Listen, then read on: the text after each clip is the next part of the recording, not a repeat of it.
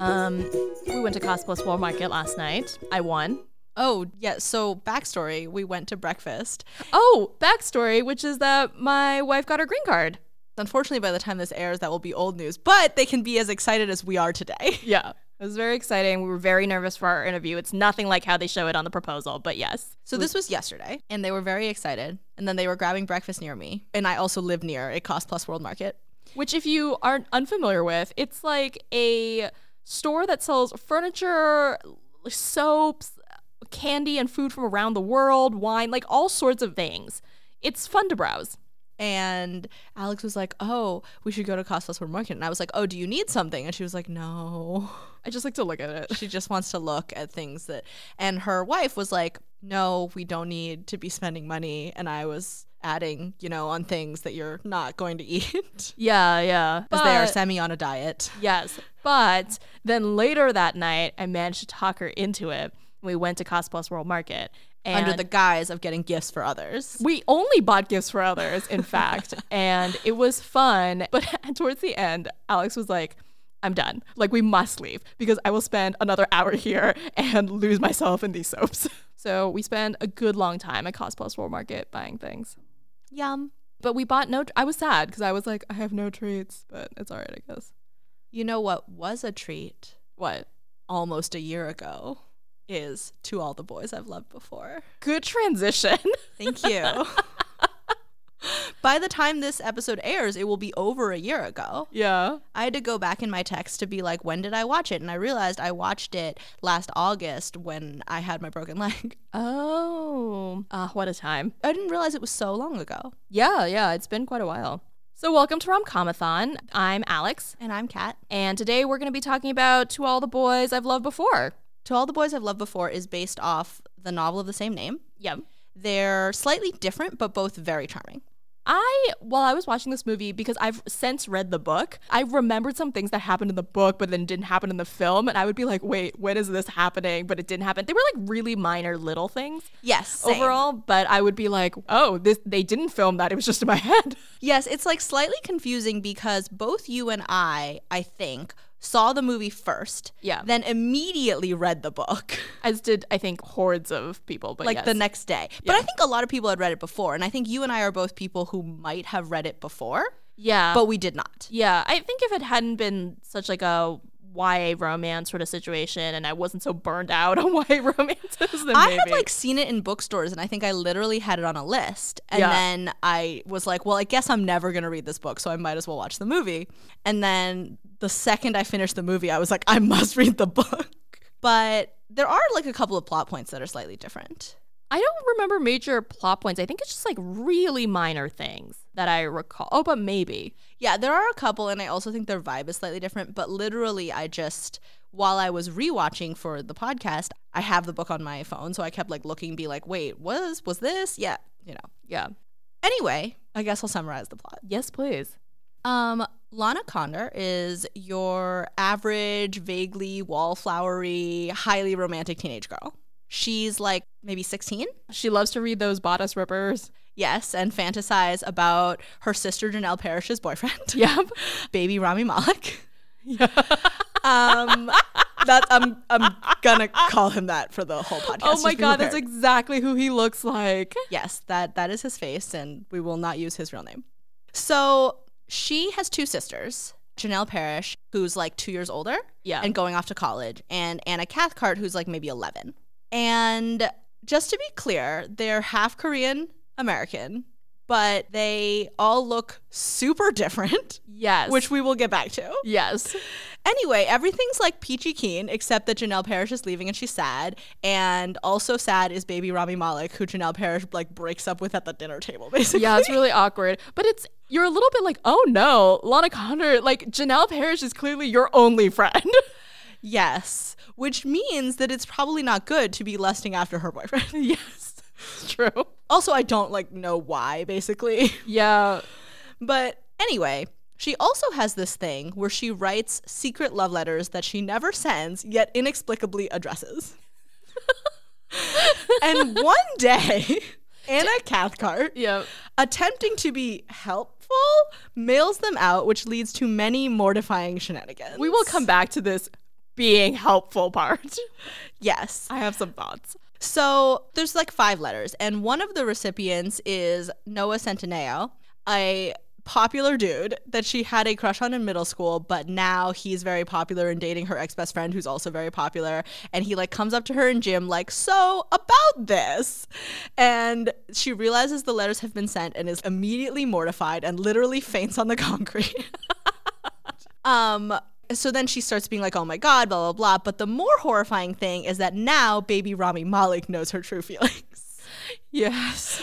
And in order to basically like cover for this humiliation and also to make his ex girlfriend jealous, she and Noah Centineo decide to fake date. Only obviously they like immediately catch real feelings. And It's delightful. also, John Corbett plays Lana Condor's adorably inadequate OBGYN dad. Yes. The end. Well, I mean, I guess there's like the ending where she like actually gets together with. Yes, but Yeah. is that not implied? I- I this don't is know. a rom com podcast. Okay, yeah, all Have you right. been paying attention? True, but like 500 Days of Summer is technically a rom com, and That piece of garbage. yeah, that was our 500 Days of Summer podcast. You're welcome.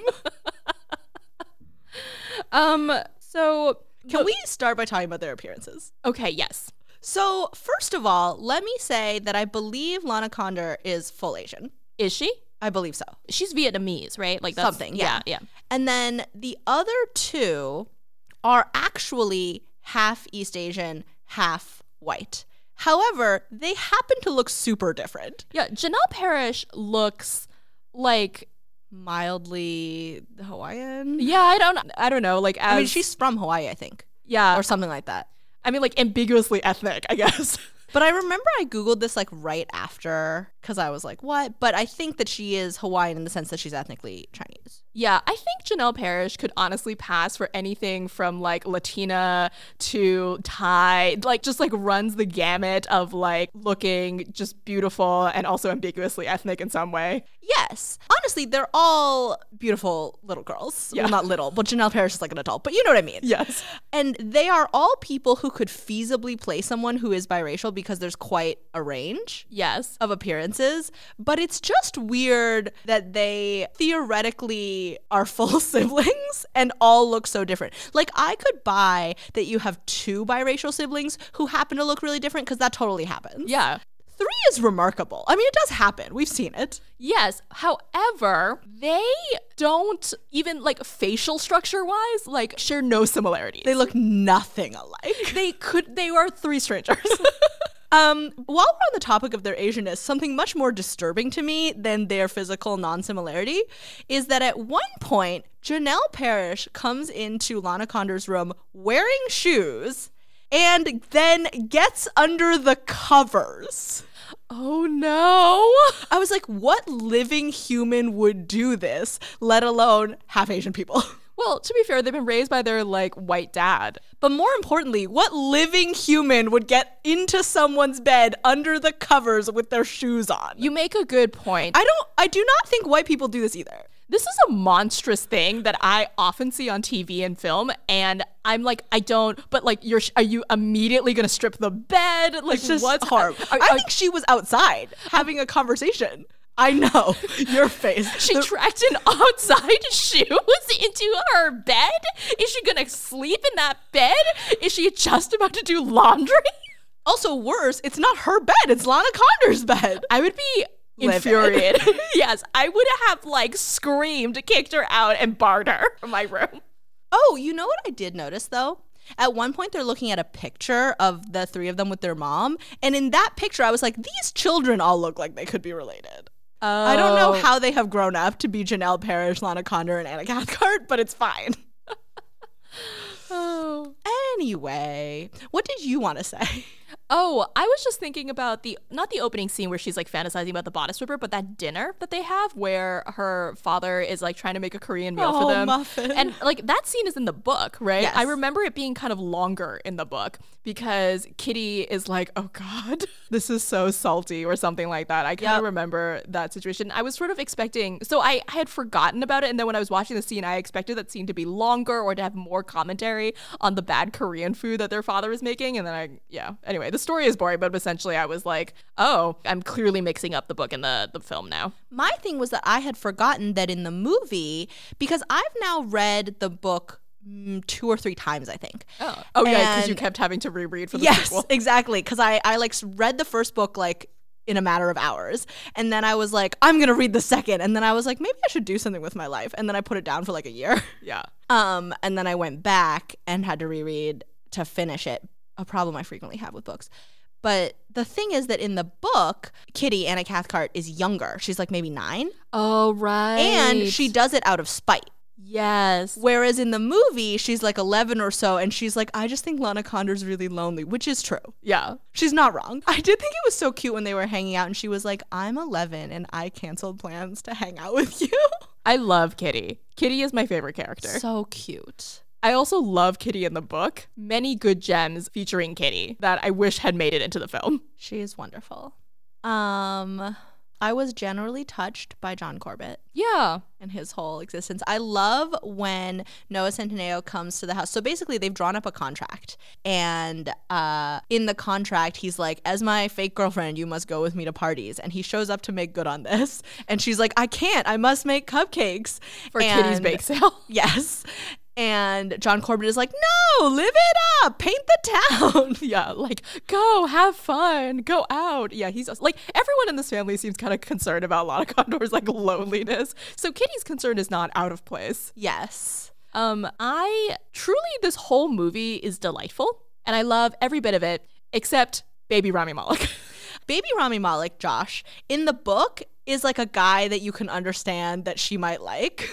and in the film, is not. I literally wrote, is baby Rami Malek parentheses spelling question mark really annoying or just a bad actor or what? He is really annoying. I think we should not blame the actor and he's just really annoying. to be fair, I think the actor liked some white supremacy stuff on Twitter a while, Oh like, no. a long time ago. Let's So- blame him then. okay.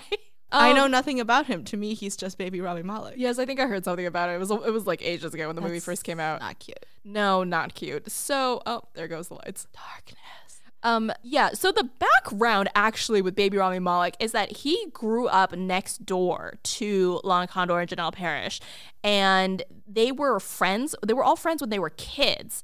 And then in high school, he starts going out with Janelle Parrish.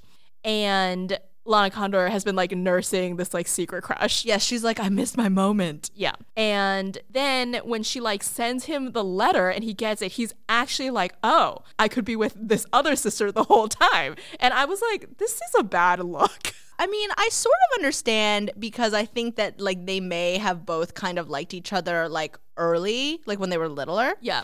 But it's just it gets weird. But the thing that doesn't really annoy me. The thing that really annoys me about him is that he's then like on a whole thing being like Noah Centineo is like such a player of lacrosse and also women, and you You're so innocent, Lara just, uh, Jean. uh, kill yourself. I know. Not actually. I didn't mean it, but I did a little. I yeah, I truly hated that situation where he was like, "You're so pure and good." And I was like, "What do you know? What do you know about her?" You are the worst. Go back in the n- house next door and stay there. I did enjoy though. One of my favorite things was that he called. Uh, oh no no no! It was Noah Centineo. It was, it's Peter who calls him a Bonnie Vare wannabe. The one thing I did enjoy that baby Rami Malek said though about Noah Centineo is he says, but then again, he's a jock and they're slow learners. Oh, but okay. Peter is so cute, though. I actually have a note here that says he is dot dot dot very suave. I am not immune. really? Yes, Oh my god. he's adorable. I, he is adorable. I love also that right after this came out, you like basically couldn't open Netflix without it being like a new Noah Centineo movie. yeah, he's like really cornering the market on teen rom coms and like I don't know, just being like a great heartthrob situation. I just love when they go to that party and he's like, wait, we must prepare for our ruse by like taking pictures of each other and putting them in our phones. And I was like, oh, he knows how to do this. I know. But what really charmed me at that party was that he brings her a beer and then she accidentally drinks out of his cup and is like, Ugh, what is this? Is this beer? And he's like, No, this is kombucha. I'm driving. Muffin. And As I'm- it should be. I know. And I'm like, Precious, precious boy. You're just like, I want to squeeze you. So cute. I just remembered that after the movie first came out, there were so many memes that had like Peter in a wedding veil. What? yeah, because just like, and rewatching this was really apparent to me. It is very soon into their fake relationship that he is like offended that she is pointing out that it is a fake relationship. Yes, he's really into her, kind of from the beginning. Like immediately. yeah. And I was like, I feel like in the movie, this is actually maybe slightly weird because in the book, you later discover there's like a lot of backstory. There, there's some backstory anyway. But I was like, it is very cute that he is upset, but also like, you've been fake dating for like a day, right? Yeah, yeah, yeah. But I think he kind of gets into her like during the contract and like, you know, that first Yes. diner scene and things like that. He kind of I discovers also that love she's pretty delightful. that then they go on the ski trip and she doesn't sit next to him on the bus and he's so offended. He's so mad. He's like, I went to the Korean grocery store and got the snacks you wanted. You're like, oh, baby. And she's like, the Korean grocery store is across town. yes, exactly. Jerk. I love it. I love it. I thought they did a pretty good job with the passage of time and like her narration being like, and then this month and this month. yeah. Although everything upon rewatch, everything happened much faster than I had thought in my head. But I think it's also because A couple of months. Yeah, but I think it was just like pretty soon it was just it was like, oh, it's November. You know, like I had kind of forgotten how it got pieced together. In my head, I think I always thought the ski trip was like in the spring. But it makes Um, sense in December. But but I know that it is in the I guess what I'm really saying is I know because in the book then it's New Year's. oh, so I think we should some background, which is that the ski trip is like this major moment in the movie where they all go on the ski trip and they go away and she doesn't want to go and he's like, Well, you promised to go with me because no girlfriend would let their boyfriend go on this hookup trip essentially without them. So she goes and like she doesn't sit with him on bus. He's kind of like mad at her and they're a little bit on the outs. But they end up actually like for real kissing in the hot tub. However, someone films it and puts it up on Instagram and all this stuff. But it's basically when they like reveal their feelings for each other. I would like to raise a concern about their kissing in the hot tub. Yes. That subsequently we see her like under the covers and I'm like, did she go to bed in her wet nightgown? I was unsure, but surely I. I like went back to the previous frame to be like, this is the same article of clothing. Oh no. I'm just saying. She's gonna catch a cold. this along with the shoe thing. I was like, was there no one looking out for? I don't know. I feel like this podcast is very much hashtag moms. Like, you'll catch your death. Change out of those wet clothes. Um, maybe she doesn't care because maybe she's already gotten in there with her shoes on. It's true. Heathens. Um, I would like to bring up another concern about the ski trip. Where are the adults? Indeed, Lana Condor is like, where are the chaperones? And indeed, where are the chaperones? I would truly like to know because who would send a bunch of 16 year olds out into the mountains, the beautiful mountains, to go skiing without any adults? Why is this such a free for all, like orgy situation? I'm also curious where they're skiing because the movie takes place in Oregon, but the book takes place in like Virginia. Oh, yeah, yeah, yeah. But I remember when I initially watched, and I forgot to pay attention this time, but when I initially watched, I was like, it's Oregon, but it doesn't seem to be cold when they get together properly at the very end on the lacrosse field. Oh, you're right. It looks like spring. You make a good point. And I was like, is that doesn't seem right for Oregon. Like maybe not super snowy, but like Yeah, like wasn't it Christmas just a hot second ago? yes, it, it's like a beautiful spring day. yeah, no, you bring up a good concern. That seems very strange. very green grass. Yeah. Also, he's playing lacrosse, but well, I guess it is spring. It's the spring semester. Yeah, but like the grass shouldn't be that green. No, He- it should, should he not. be in shorts like outside. It should be Like, dead like, and pro- recovering from wintertime. Yeah, it seems very weird. Um, more nitpicks. So I always loved that there's that picture that she has in her phone of her and Noah Centineo sleeping. My favorite. Yes, and the backstory to that is that it's a real picture of them from filming, the actors. However, in the fictional world, who took that picture? I did wonder because they're keeping it a secret. Yes. So it's hardly as Well, if no, their dating isn't a secret. oh, their dating isn't a secret. Well, maybe then it's like one of his friend, but like why? It's weird, right? It- it is a little weird. It's like a thing that a parent might do. Maybe his mom. It seems still seems a little weird, but just putting it out there, readers or listeners, feel free to write in Yeah. your thoughts on that. No, you bring up a really good point. Every time I see it though, I think my brain gets like hijacked by the fact that it's so cute It's so cute. that I totally forget. You know what concerned me What? So, do you remember in the book does she faint? I have no recollection. Okay, so that scene though where she where they're like on the track and um she faints. I literally watching her fall. I was like, did she hit her head though? Cuz like that seems like a bigger concern than the letters. Yeah, no. Um also because her mom in the book, we don't know this in the movie, but she died cuz she hit her head.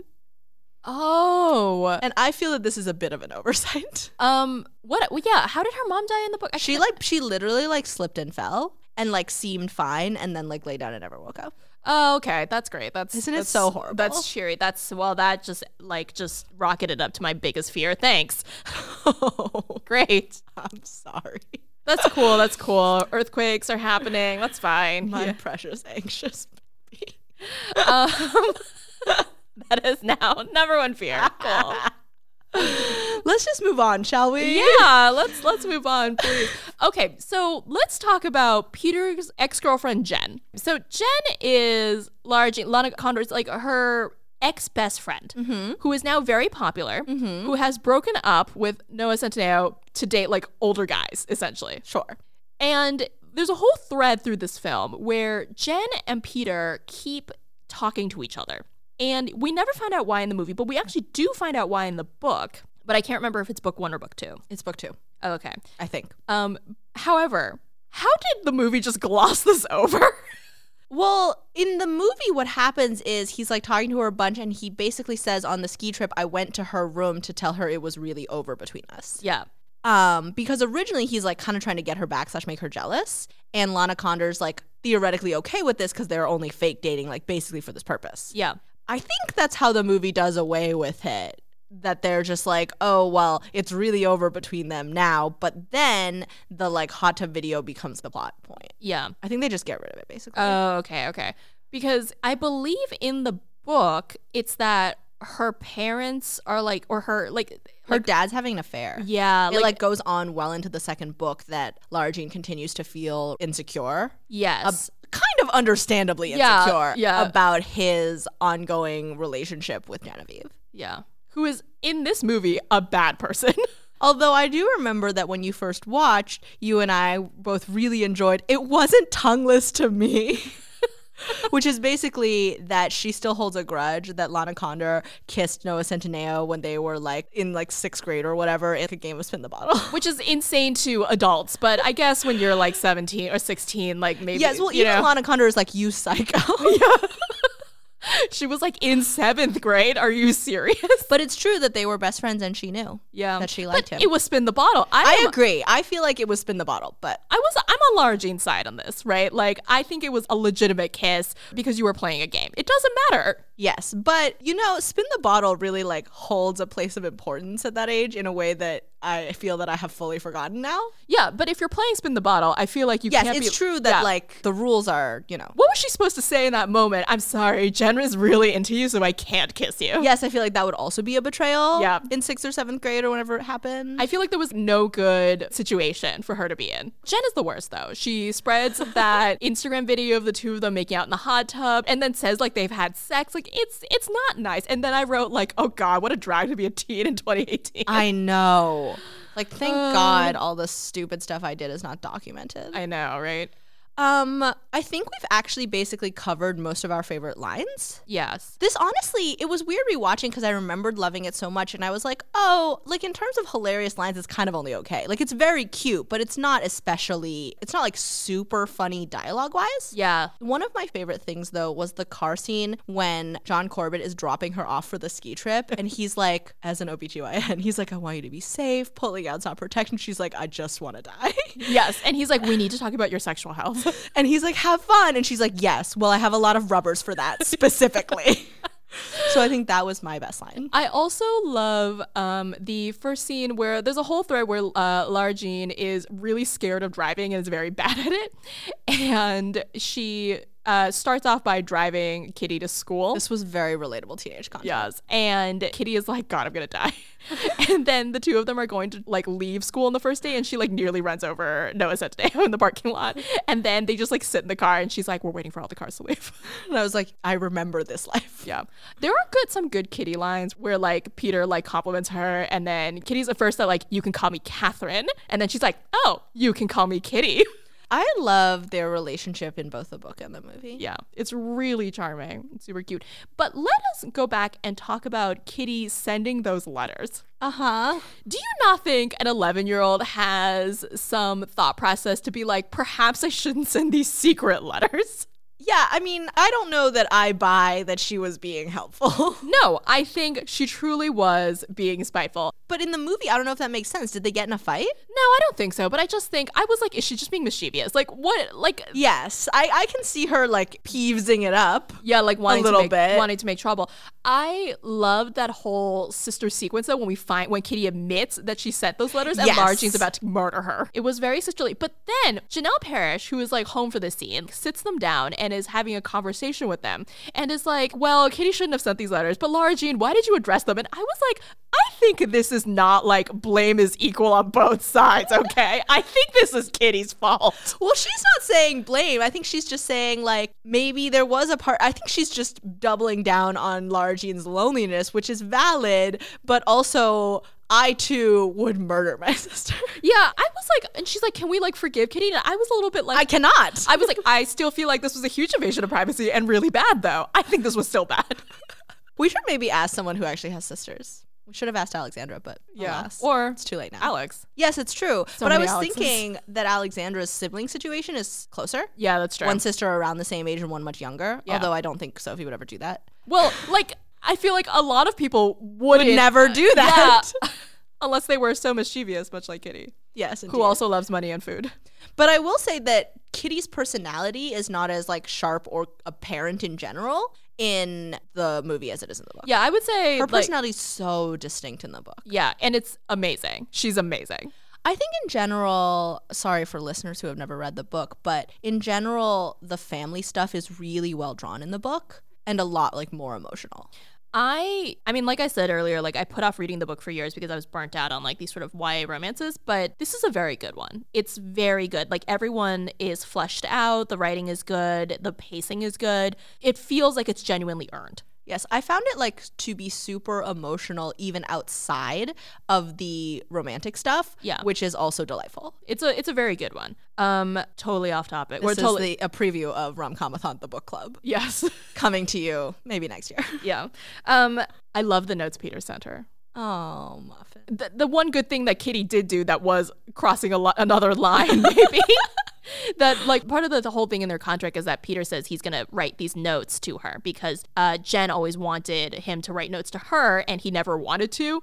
And at this point, I was already like, maybe you're in a little too deep, man. but um, he writes her all these like really cute notes, and Kitty saves all of them for for Lara Jean and shows them to her at the end, and they're adorable. They really are. Do you think Kitty just spends all her time at home snooping? I think yes, I think yes, I think she's like a little Harriet the Spy, which I, enjoy. Yeah, I would fully watch a sequel movie solely about Katie's life I would watch that as well. or like a spin off show. Indeed. Um, people of color, Many. obviously the girls. Yeah. Um, Lucas, the gay kid that she sent a letter to. Yep. I love, by the way, that everyone knows, both in the book and the movie, everyone's like, Lucas is gay. And she's like, what? but he's, he just loves fashion. He has a great ascot. He's an excellent dancer. um, And she's also, but like later when Peter's like, you know he's gay, right? She's like, yeah, of yeah. course I knew, please. And then Peter and Jen both each have a black friend. Oh, do they? They do. Oh, okay. Well, Peter's main friend, Andrew Batchelor, who I can't remember what else we've seen him in, but I definitely know that name. And then Genevieve has a friend as well at the party. Oh, okay. And that's that. What should we score it? Pretty high, I think. I'd give it like an eight or like Yeah. a nine. Yeah. Even. I really like this movie. Should we go with eight and a half? Eight and a half. I think that sounds great. Eight and a half inexplicably addressed letters. Eight and a half kitties. eight and a half, why would you ever be in love with baby Rami Malek? Eight and a half contracts. eight and a half, Chaperoneless ski trips. eight and a half mortifying condom scenes. And with that, thank you for listening to this episode of Romcomathon.